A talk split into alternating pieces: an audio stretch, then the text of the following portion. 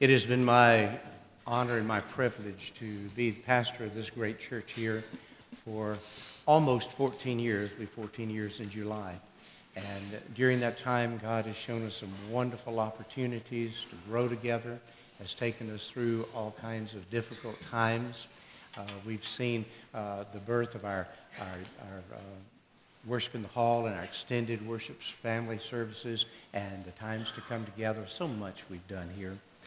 But God has called me, among other things, to be the vision caster for our church family. There needs to be someone who finds that secret place that we get alone with God, get quiet with Him, and say, God, help us to see the big picture. Help me to know where, as a whole congregation, you're leading us. Well, that has happened several times over the course of my ministry here with you. But my most recent experience of having had heart surgery and such laid me up for a period of time. I've never been laid up that long mm. in my life. And during that period of time, there was times some sweet fellowship with God. I had difficulty concentrating sometimes reading the scriptures or whatever, but closing my eyes and just entering into that very special secret place that he and I have, there were some precious moments there. I'd had a time back about 10 years ago that I got alone with the Lord. Larry and I took off and went up to Pigeon Forge area. And one day she went shopping, and I spent the day there in my room just praying and meditating. Out of that, God gave me the vision statement that we've been operating under. And it is this We believe that we exist to glorify God by attracting and winning people to faith in Jesus Christ nurturing them in our Christian family, bringing them to Christ like maturity, and then engaging them in meaningful ministry. As I was sitting in my chair or laying there over the course of my recovery, God brought me to that vision statement many times over, but He did that in a way that sometimes was joyful and sometimes was painful. As He said, Fred, how you doing? How's my church doing that I've left under your care? And I, I, was able to say, Lord, we love one another. When it comes to nurturing one another, when it comes to encouraging one another, when it comes to this, we do well. And we do well in educating and discipling your people. And that's growing these last few years so much that Derek's been able to come alongside and join me in this heartfelt endeavor for him, too. And then there's probably very few churches that has as much engagement in missions and ministry as we do. And so I really felt the Lord's well done there. But where I had to stand before Him in tears, God, we do not do a good job in attracting and winning people to faith in you. We are not an overtly purposeful evangelistic congregation. I have failed you in that area. I failed our church in that area. And God said, That's okay, because you're not done yet, and neither is my church. There's much there for us to do. And so I came back from that experience slowly at first and then building up as I've gone and began to pour into your other ministers and our support staff that are likewise ministers in whatever they do.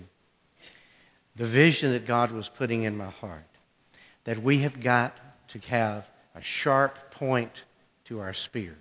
We've got to, more than anything else, create a culture in our church family that prays for, loves, and is constantly on the lookout of how to engage lost and unchurched people into our congregation and bring them to faith in Jesus Christ. but that's monumental. When you change the, the essential culture of a church, that's a monumental undertaking. And for us, our culture has been primarily caring for those who God brings our way, loving them deeply, educating them, and engaging them, and that we have done very well. But as I stand before you now, I have to say, okay, things are about to change. There's, there's a new day coming. and a day that I think that will bring you great excitement. Give me that first slide, if you will, please, Denise. It takes a worthy why to drive a great what. Okay, what does that mean, Brother Fred? Well, let me put it to you this way. I go home and I tell my sweet wife, okay, honey, I want to buy a brand new truck. I heard that amen. Hallelujah. and you know my wife, she's got a one word question why? And I say, because Ken's got a new one it looks better than mine does. That's not a worthy what? To drive my soul partner for a lifetime into going into expense and buying a truck.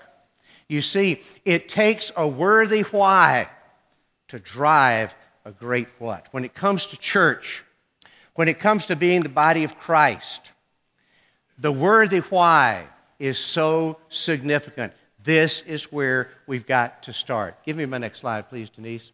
Some years ago, uh, Rick Warren came up with this. It might not have been original with him, I don't know. But I first picked it up out of one of his, his uh, magazines.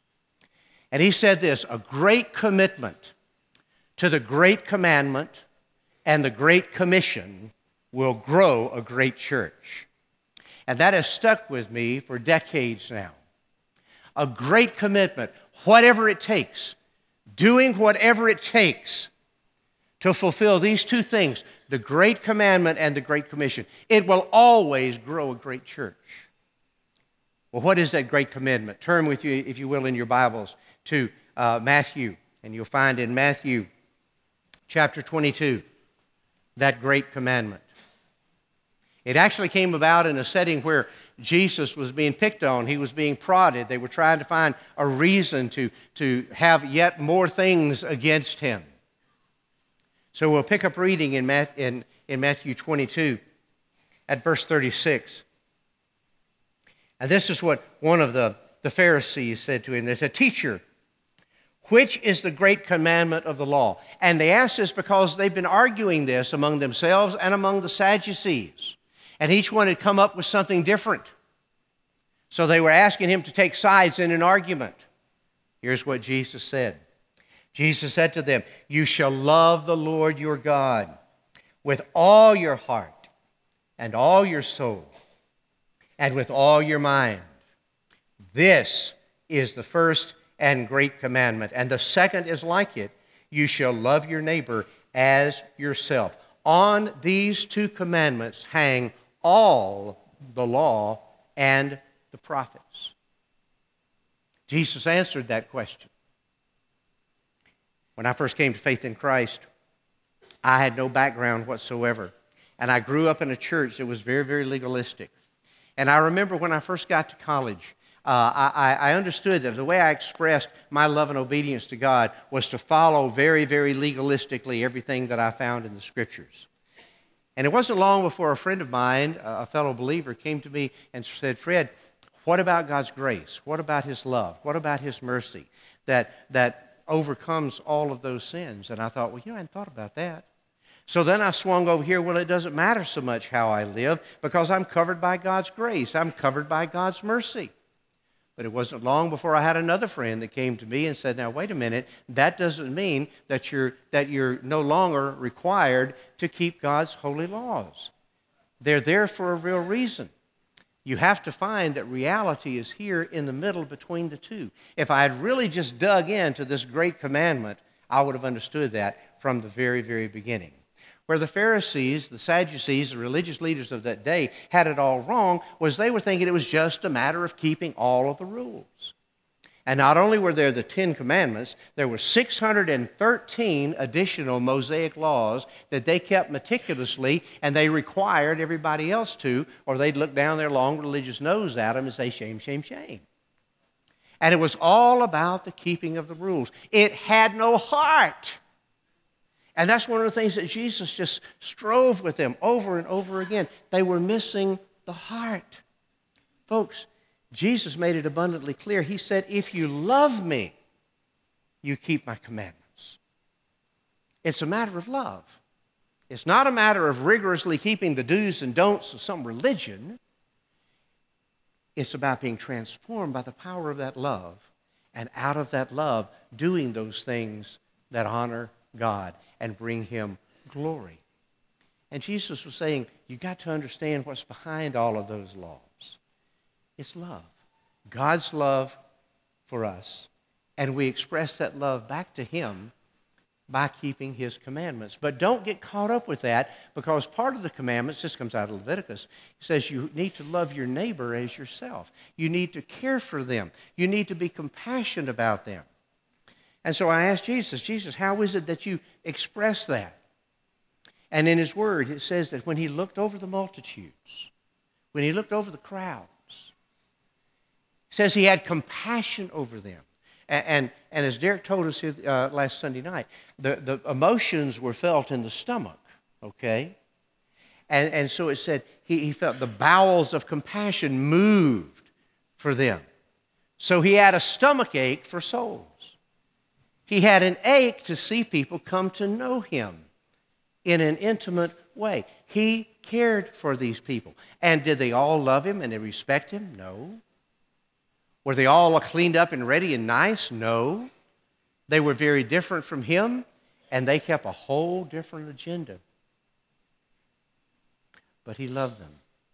And he says, Fred, you want First Baptist Church of Blairsville to be great? Help to create an atmosphere. Help to create a culture. Not only where you love one another, you're doing great there, but you look at the multitudes when we go to town and when we're in school and when we go to work, when we're shopping, and allow the, allow the heart of Christ to move within you and say, These folks need me. These folks need me and you're my mouthpiece. That's the great commandment. The Great Commission. Ah, now that's something else entirely. Derek, come share with us. Praise God for a pastor with a vision. Amen. Amen. So the Great Commission we'll find also in Matthew chapter 28. If you turn with me there, uh, I'm going to be reading from the English Standard Version, but it's Matthew chapter 28, verse 16 through 20. I'm going to put on my gift I got for my 40th birthday. All righty. Let's read together. Now, the 11, oh, let me just a little background. This is after Jesus' resurrection. He'd been walking around on the earth for 40 days. And uh, he is about to ascend to heaven to be at the right hand of the Father where he is right now. Praise God. And every, every day, Lord, can I go get him? Can I go get him today, Dad? Just hang on, just a minute more. Just a minute more. But this is a, he's on the a mount and he's about to be taken into heaven. And now the verse 16, now the 11 disciples went to Galilee to the mountain to which Jesus had directed them. And then they saw him Uh, I'm sorry, and when they saw him, they worshiped him, but some doubted. And Jesus came and said to them, All authority in heaven and on earth has been given to me. So go therefore and make disciples of all nations, baptizing them in the name of the Father and the Son and the Holy Spirit, teaching them to observe all that I've commanded you. And behold, I'm with you always to the end of the age. I want to talk to you about five aspects of the Great Commission. There are five aspects here that we need to, we need to grasp. Number one. Number one is availability. The first three are attitudes, really. We need to have the attitude of availability, all right? Uh, it, what, it, the Bible says here in verse uh, 16 now the 11 disciples went to Galilee to the mountain to which Jesus had directed them. Scholars say it wasn't just the 11, that there were upwards of maybe 500 people present for the for the ascension into heaven. And they were there, they because Jesus had directed them. All right? All right. So how does that apply to First Baptist Church as we're thinking about this vi- this vision that our our vision caster is laying out for us today? Can we say, truly, can we say, we are available to you, Jesus? We're available. God the creator of the universe, who spoke and the stars came into being and has a name for every single one of them and has the, your, the hairs on your head numbered. The God of all creation does not need your ability. He's, he tells the ocean how far to come up on the shore. He tells the mountains how high they are to stand. He tells the trees how tall they're to grow and when the leaves are to change and the leaves are to fall. He does not need our ability. What he wants, however, is our availability. He wants us to say to him, Yes, Father. Yes, Jesus. I am available. Can we say at First Baptist Church, we're available for the lost. Can we say that? Aspect number two there was worship. There's worship in this great commission. Verse 17, and when they saw him, they worshiped him.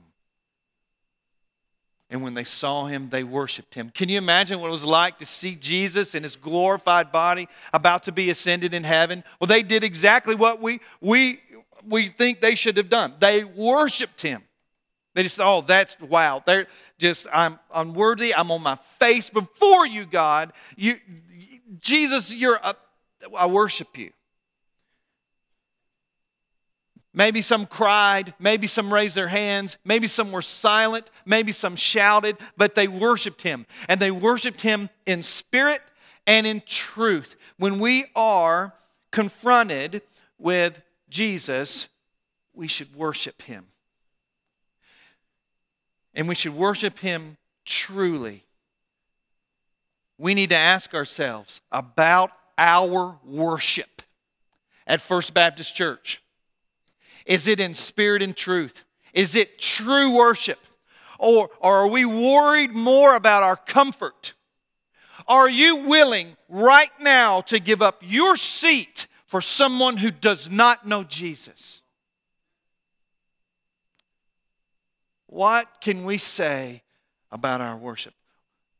Do we have an attitude that, yeah, we got room in our congregation for the lost up there in the balcony?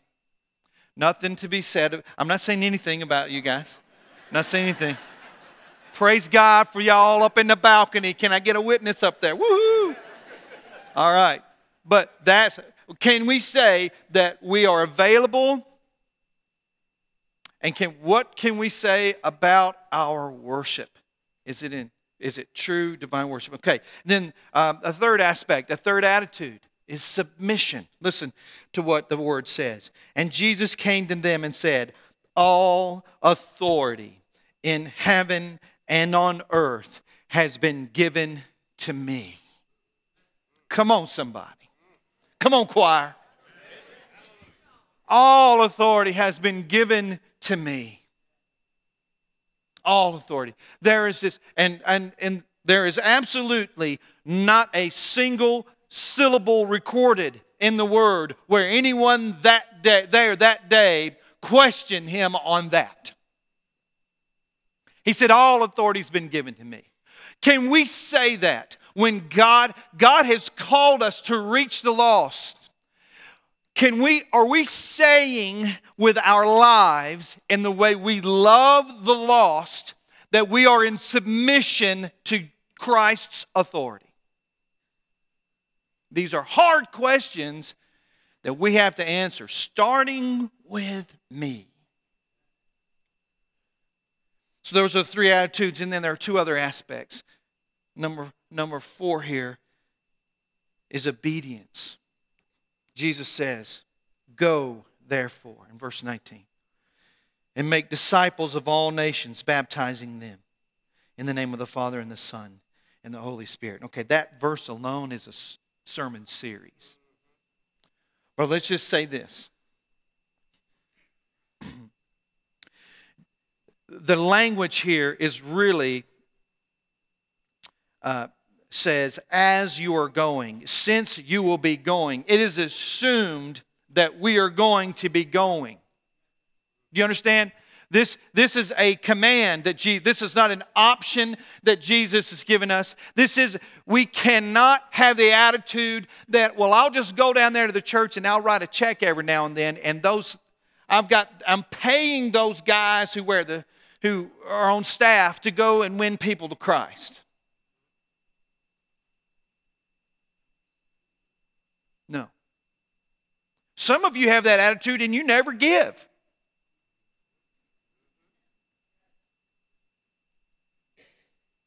This is a, not an option. We have to ask ourselves as a church are we available? Are we truly worshiping? Are we submitting to the authority of Jesus? And are we obeying his command to reach the light? It is not an option. Jesus, in his glorified body, about to go to heaven uh, to be with his Father, is assuming that we're going to do this. As you go.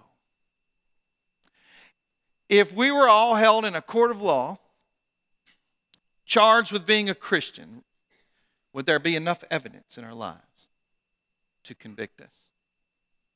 According to his word. He doesn't say in this verse to go make church members. He doesn't say in this verse to go make just make converts. He says to go and make disciples. The first step in discipleship is to be discipled to the cross. You cannot make disciples without discipling, without Holy Spirit using you to disciple them to the cross. Amen? Or oh me. I, I don't know. The, the fourth aspect is obedience. Can we say we are an obedient church to the Great Commission? Then finally, Jesus says, And behold, I'm with you always to the end of the age. The fifth aspect is power. If you get down into this and you look at the Greek and see what the Greek says here, this is what is, Jesus is using a, a form of a, of a Greek language which is saying, pay attention and lo, or behold, pay attention to me. What I'm saying to you right here is the most important thing. Pay attention to me. I myself, I myself, not the baby in the manger, not the Jesus up on the cross, but the resurrected Jesus who has defeated sin and death and has won the victory. I myself, listen, am with you always, even to the end of the age. And that is when he comes back to get us. Uh, oh, me. That's what Jesus is saying. So, with that in mind, as you're going, make disciples. All authority has been given to me. Worship me.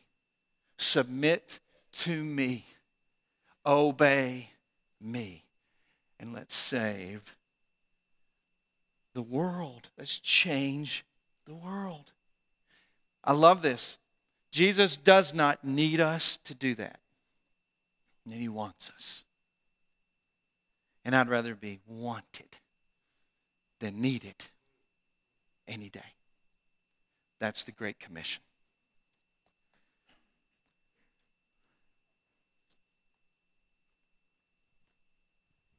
So when we put this together, we have to ask the question what's our business?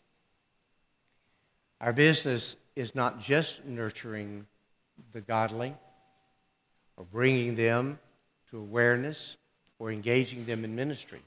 Business starts by discipling them to the cross. I had to ask myself a question laying there on my bed. How do I determine what our business is? at First Baptist Church. And there happened to be an old who done it going on on TV, and it, somebody said, follow the money. And I thought, okay, let's follow the money. When you look at our budget, when you look at, at where we spend our time and where we spend uh, our money, it's predominantly in nurturing, educating, and in ministry and going in missions. We're not spending the money or the time in the area specifically of where we start, and that's with evangelism. So, if that's our business, there's a natural question that flows out of that. Business. How's business? Let's not just uh, wonder about it. Let's just kind of look at some statistics, our statistics from last year. Praise God for these numbers. Last year, we 11 children, one student, and six adults received Christ and came for baptism at First Baptist Church. Amen. Praise the Lord. Amen. Praise the Lord. Thank you. We, will, we would not want to uh, understate the significance of, of those 18 lives. But for a church this size and the resources we have, that's pathetic. Forgive us, Lord. Forgive us as church, forgive us as leaders who have not led better than this. If we were a retail or service business and this was our profit loss statement, we'd be out of business. And look, it's not because we don't have a field white with harvest. In, in 2018, 70% of Union County did not attend church on Easter Sunday. That's the highest attendance day of the year. Out of a population of about 24,000 at First Baptist Church, we had 1,100. And that's nearly 5% of Union County's population in church at our church. But just under 17,000 were not in church anywhere. I'm not talking about just at our church, I'm talking about at any church, anywhere. Goodness gracious. What in the world are we doing? Stealing church members Come from other churches. Come on. What in the world are other churches doing stealing church members from other churches? There were 17,000 people not in church on Easter Sunday. And we go to people to other churches and say, hey, come try out our church. Our church is better. God, forgive us and forgive those who do that. The woods are full of, of people who are not in church. The woods are full of people who are lost. But do we see them? Do we notice them? Are we burdened for them? Are we praying for them? Are we inviting them? How is business? I don't know if business is, is that good. And that leads us to our next slide, which is the point, the point of the spear. We believe where God has led us now is the genuine point of our spear. And I use that as, as an illustration, just works with me. The point of our spear must be reaching the lost and unchurched in our community mm. for Christ. All, all, all people, all, all ages. We live in a wonderful retirement community. Praise God for that. Retirees are, are great sources and well deserving of our focus. Those who are believers have a great love for Christ and they've got time on their hands and they want to be engaged in ministry. And we want to give these wonderful opportunities to people who are moving into our area. They're looking for a church that is alive, that has opportunities for service and missions and teaching and all of that. We, we want to focus.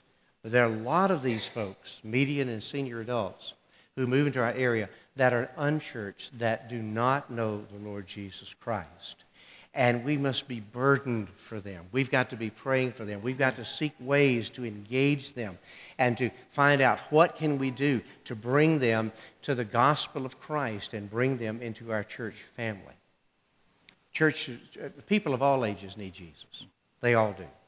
But statistics tell us that people are more likely to come to faith in Christ up to the age of their mid-teens than at any other time in their lives. Let me ask you a question. If you became a believer in Jesus Christ before the age of 18, will you raise your hand right now? Look around. Look around. What, what does this tell us? Thank you. What, what does this tell us? The head of our spear, the point of our spear, needs to always be folks of all ages coming to faith in Christ. But the head of our spear, hmm, that's reaching a very targeted audience. The head of our spear needs to be reaching families with children still at home. And that, that, kind, that demographic change is changing. Some, there are a lot of grandparents who are raising children right. now. There's, there's so many. There's. And we need to be sensitive to that and understanding of that and providing opportunities for those families to hear the gospel. I, I cannot reiterate uh, what Brother Fred said anymore that every single person needs to know the gospel of Jesus Christ, no matter what their age is. In our Bible study classes, we need to have lists of prospects who are lost, not who are just look like us and act like us and, and vote like us or whatever, but that are lost, people who are lost. In every Sunday school class, in every age group, out of 17,000 people in this community, there are lost people in every single age group, all right? They need to be prospects, all right? But according to the statistics and the likelihood of people receiving Christ, we need to strike when that iron is hot, and that is before the age of 18. So, the head of our spirit, every class, like I said, needs to have, have prospects of, of those who are lost, but also prospects in this category with families with children still at home. We've got to be focusing and targeting there. We live in this wonderful retirement community. It's a beautiful, and most of the members of First Baptist Church are retirees. Thank you so much. Thank, what, a, what a beautiful thing that is. When we walk the streets, who do you notice? You notice retirees. All right, when you stop at the stop signs in town, what do you notice?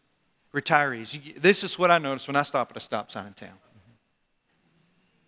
Mm hmm.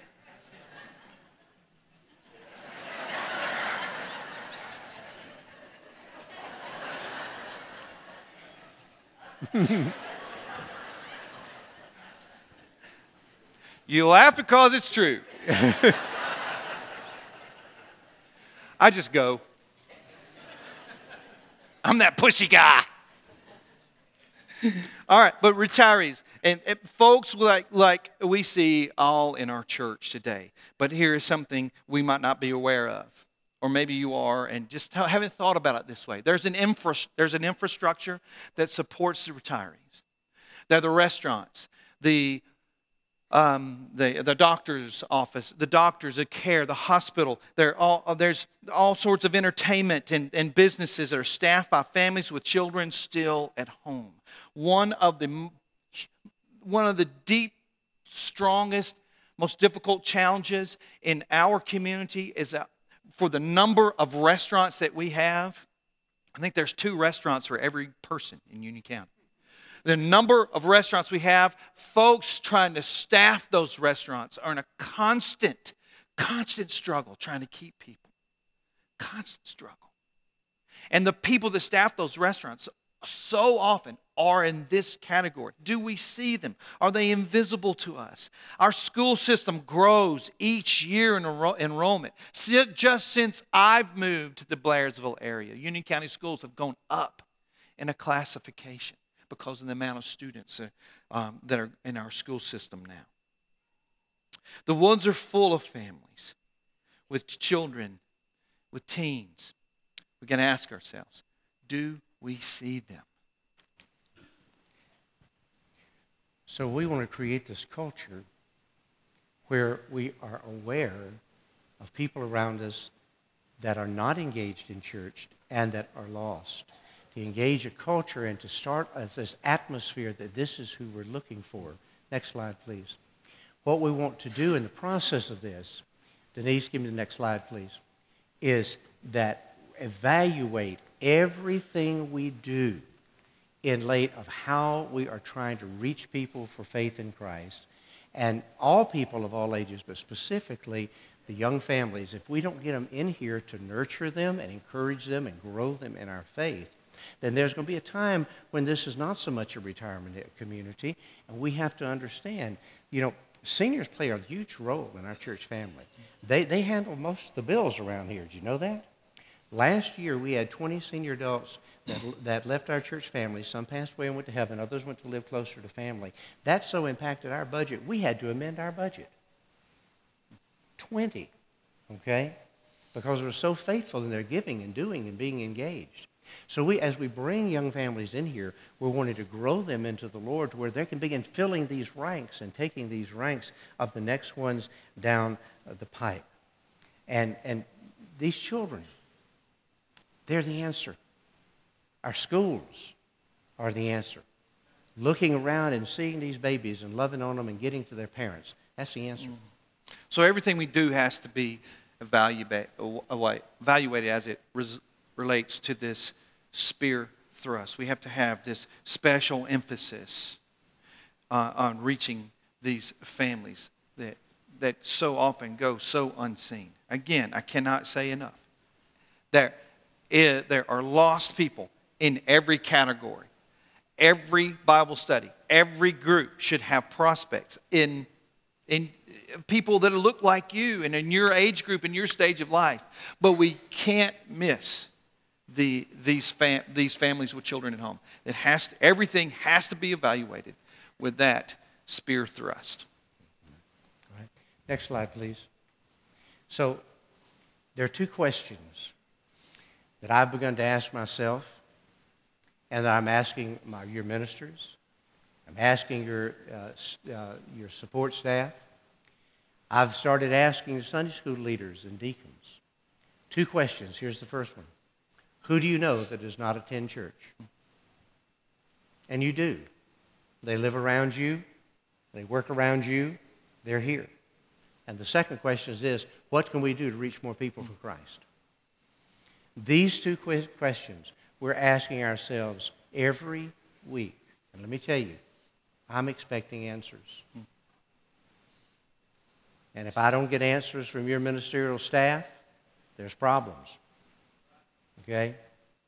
And if they don't get answers from you, from the leaders, the deacons, the teachers, uh, the leaders, we're not buying into a, a vision. We're not buying into what God's vision is for us.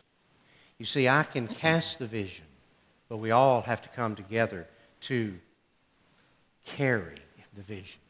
Next slide. So, what, what, are we suggesting? Go. So, what are we suggesting? Um, well, we uh, we need a need. We have a need for branding, and we need to create. Well, first of all, we need to create a culture in our church family where reaching the lost and unchurched families is our priority. That has to become the new culture. Everything we do, everything, every new program, every existing program we have has to be looked at through the lens of this priority. Does this, does this uh, uh, pass the test of the great commandment and the great commission. All right? So um, uh, we'd like to begin. Uh, oh, next slide. Oh, we need, so what are we suggesting? New branding for all our ministries that will present this uh, un, a united effort to, to reach our goals. And I'd like to show you what that new branding looks like. It's going to look like this First Baptist Blairsville, knowing, being, doing. Going. Um, knowing, being, going. That was, that was a back and forth. Is it going to be doing or going? We, since going is what Jesus said, we're going to go with that. All right. So, knowing, being, going. All right. We want to know. We want to. Uh, our knowledge of God leads us to our abiding with with Him, which leads us to our leads us to going with Him. Knowing, being, going. This is going to be on all of our ministries uh, the, this, this new look, this unifying look. Right now, we've got this, this um, uh, branding for our student ministry, for our children's ministry, for other things. It's going to it's gonna look more like this. We're going to have, you know, first students. Matthew, can you stand, please? Matthew is our human billboard. And uh, look, see his, see his shirt, first student? He's proud, proud to, to wear that today. But first students, um, First, our small groups, our worship minutes. I want you to look at our kids' ministry from Wednesday night with that logo on. Come on, somebody. Can, is that, woo, look at all that cuteness. By the way, children's ministry, y'all, that was awesome. Way to go. So, but just, just this idea of, the, of, our, of, of, our new branding, um, we want to move forward with this united uh, uh, purpose, this united vision um, to reach our community for Christ. These two questions grew out of a story that's pretty well told now of a fellow that had an Oldsmobile dealership. And he really thought Oldsmobiles were the best vehicles that you could ever drive. If you didn't drive an Oldsmobile, you were, you were second class. Every Monday morning, he gathered his entire uh, employees uh, group into the showroom. The grease monkeys, the janitors, uh, you know, the, the mechanics, the salespeople, the vice presidents, everybody into the showroom. And he went around the circle asking two questions. Who do you know that needs a car? What can we do to sell more Oldsmobiles? Who do you know that needs a car? What can we do to sell more Oldsmobiles? And he expected an answer out of them every week. He'd give them one week not to have an answer, and then they were fired. Really, they were fired. Because he existed to sell Oldsmobiles. That's why he was there. And if you weren't on board with that, you didn't have a job. Out of that grew the questions that we're looking at right here. Who do you know that does not know the Lord? Who do you know that is not engaged in church? Will you begin to pray for them? Share their names with us. We will pray with you for mm-hmm. them. And let's think together of ways that we can draw them to Christ and draw them into the church family. This is key for us. This must be job one. Next slide, please. So, what am I suggesting? Here's another thing that there are no sacred cows. I, I, I told the story of back my first church when I was out of seminary. There was a lady Sunday school classroom that met in a, a little room just off the sanctuary. They had very expensive drapes on the windows. Each one bought their own chair that was in. They had a chandelier in their classroom. And we began to grow in that little church, and especially we had a lot of, of little girls that were coming uh, on Wednesday nights for GAs. And so I approached them and I said, We are out of space. Can we use your Sunday school room for these girls? Come to see, honey. Initially, they were shocked that I would ever even ask. But then those precious ladies caught the vision. what would it be like to reach the little girls in this community Amen. and provide the place for them. Mm-hmm. And that exploded in its growth. Mm-hmm. Folks, there can't be any sacred cows because what we've got to do, we've got to develop a whatever it takes mentality to reach this world for Jesus Christ. Time is growing short. God has called us to this. It's an irrevocable calling, and you and I have got to take very carefully how can we reach out how can we obey the great command and the great commission? So, so here's another thing that uh, Brother Fred is suggesting. We have to be willing to give permission to ourselves, and we have to be willing to give permission to others to be creative, to take risks, and to try things to see if they accomplish our goals. No one, no one gets to sit back in the place of judge. No one gets to sit back in the place of critic. No one gets to sit, get, sit back in the place of that ain't going to work. That's not the way we've ever done it before. And I told you so when it doesn't work. You don't get to do that. don't, you do not get to do that. You will not be listened to. You will not be heard. You understand? We are, amen, amen. We are going to give one another permission to take risks because this is worth taking risks right. for.